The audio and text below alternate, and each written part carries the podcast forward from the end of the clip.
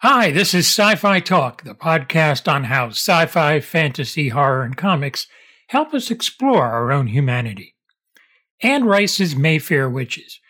It explores many themes, one being what is a person's place in the world?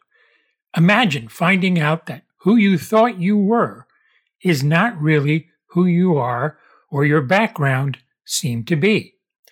Alexandra Daddario's Rowan has that dilemma finding out that she has powers, maybe witchly powers. But there is help in the form of Ciprien Grieve, who has been assigned as Rowan's protector, but also wants to guide her as she discovers her witchly powers. I speak to Tongayi Chirisa, who plays him in a moment. Let's explore the world of the Witches of Mayfair with Ciprien himself, Tongayi Chirisa. How are you? Great to talk to you about this. Um, boy, in this episode, he is in full protect mode for sure. that he is. I'd like to uh, to kind of be in that mode and and really have a lot at stake as a result of that. You know what? I, I think it's um it's Ciprien's the it's the first time that he finds himself in a situation like that where his powers do not work. It's never happened. Never happened. And that raises so many questions for him. And just trying to navigate that new experience of, okay, is this something to do? Is that something to do with me? Or is there something that's preventing me from seeing or f- feeling? Um, and that just adds another complex situation because it's like, who else has this ability? And if there is somebody, why don't I know about them? Because this is my job to do these types of investigations, you know. And, and so this is just another case that we have to open. So um, just trying to go through that journey while you're trying to protect your client slash Rowan from anything that might bring her complete destruction and everything and everyone around her. It's an interesting journey. Talk about working with Alexandra. I mean, um, she's just dynamic in the show so far. Alexandra Daddario is a dream to work with. I had the uh, the pleasure and the honor of actually hanging out with her prior to us starting to do work, and just to discover that she's just your girl next door type of individual. That we we spoke about life and just bonded so much so that it feels like our friendship has been there for the last decade which then helps so much in going into certain scenes where we have to be very intimate or it's very uncomfortable. But because there is that level of trust between the two of us, it made it easier uh, for the both of us to just go where we needed to go for the sake of truth within within the context of the scene. So very rarely do you get, you know, uh, people uh, and as I say, there's people who are actors, you know, that come in with that energy to be like, hey, we got a job to do. Let's let's let's have at it. Instead of you know the other way where you're meeting actors who then eventually show who they are. It's like it's a different it's a different uh, energy altogether. And I'm thankful for a lead like like Alex. Yeah, in the episode, uh, boy, you had your character had to make a very important call as to the level of protection. And that's all I'll say in case people haven't seen the episode. right. He's taking a bit of a risk, don't you think? Absolutely. Because I, I alluded to, you know, the the episode prior where he's talking about the man in the wood and, you know, hey, come through. And he's and this man is like, why should I go with you? And it's like, because, you know, you can show me where you've been, I'll show you where I've been, and together we can find our way out. This for the first time is, I think for Ciprien, he's met his equal he's met somebody that will probably and potentially understand where he's coming from because we are coming from the same cloth. I'm saying to you, hey, I know your struggles. I know what you're going through. I know what it feels like when something new is happening to you. You have no idea how it's happening or where it came from. But just like me, I had someone guide me and save me from myself, let me do the same for you. But in order for me to do that, I've got to show you who I am. And that's something that he rarely ever does to the ordinary individual. His gift is always used to help somebody, but it's never reciprocated. And I think in some capacity, Ciprien is very comfortable and okay with that. But it's you only know what you know until you experience something or someone that wants that forces you to want to open up. And I think that's who Rowan is in this in this particular episode. And like you said, it's a risk. What does that mean for him? Because he's never had to do it before. Yeah, there's some other factors in play too. And what was really creepy in the first episode when you went to the Mayfair house and you uh-huh. kind of step back in time a little bit, and there's Lasher and there's De- young Deirdre, and he turns around and looks at you. that was like one of those moments where it's like, whoa, wait a minute here.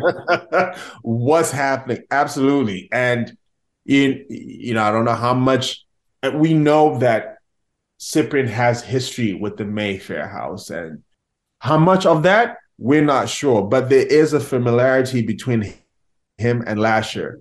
Um, and so that is a that is something that I, I cannot wait to explore as we go deeper as to what happened why does he know about this person? And even though he's done his research, he's well informed, but he has a personal experience with the man called Lasher. And what that is, you know, we eventually find out later on. I'm I'm excited to see what that means and what that connection is, other than the fact that he he just walked by every day and was but he was always captivated by that house.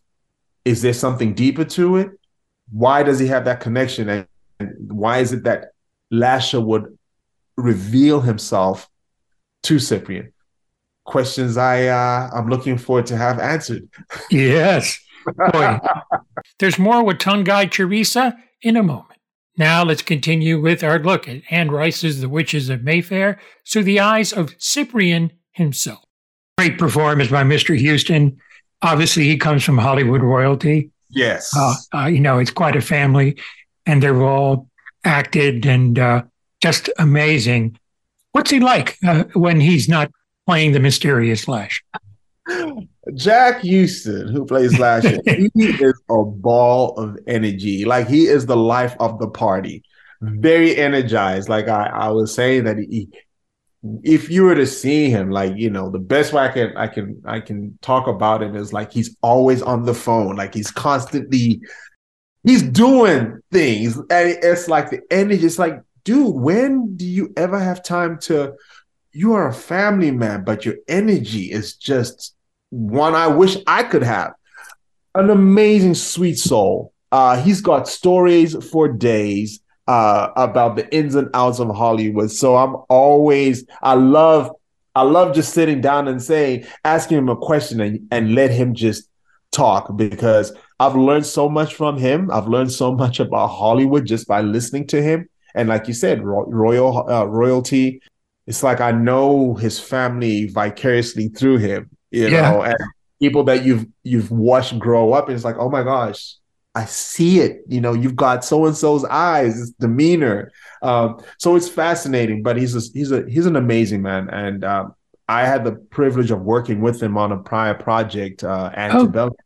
years ago. So coming onto this project with him, it's like old friends meeting together, and it just made it that much more richer because we knew what we were able to pull out of each other and do it comfortably without um, hurting each other, so to speak. Um, and we've allowed that because of the friendship that we have. So I guess there's a theme here. Uh, yes. Friends. working with friends gets the best out of you.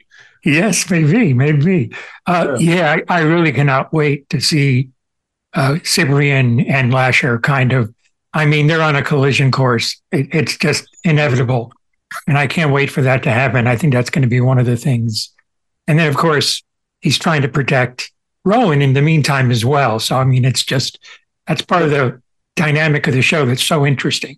The love triangle, and it, yes. it and here's the beauty thing. I I I find if somebody asked me, it's like, okay, who wins? I was like, how do you compete with a spirit that compels you to and manifest your every desire?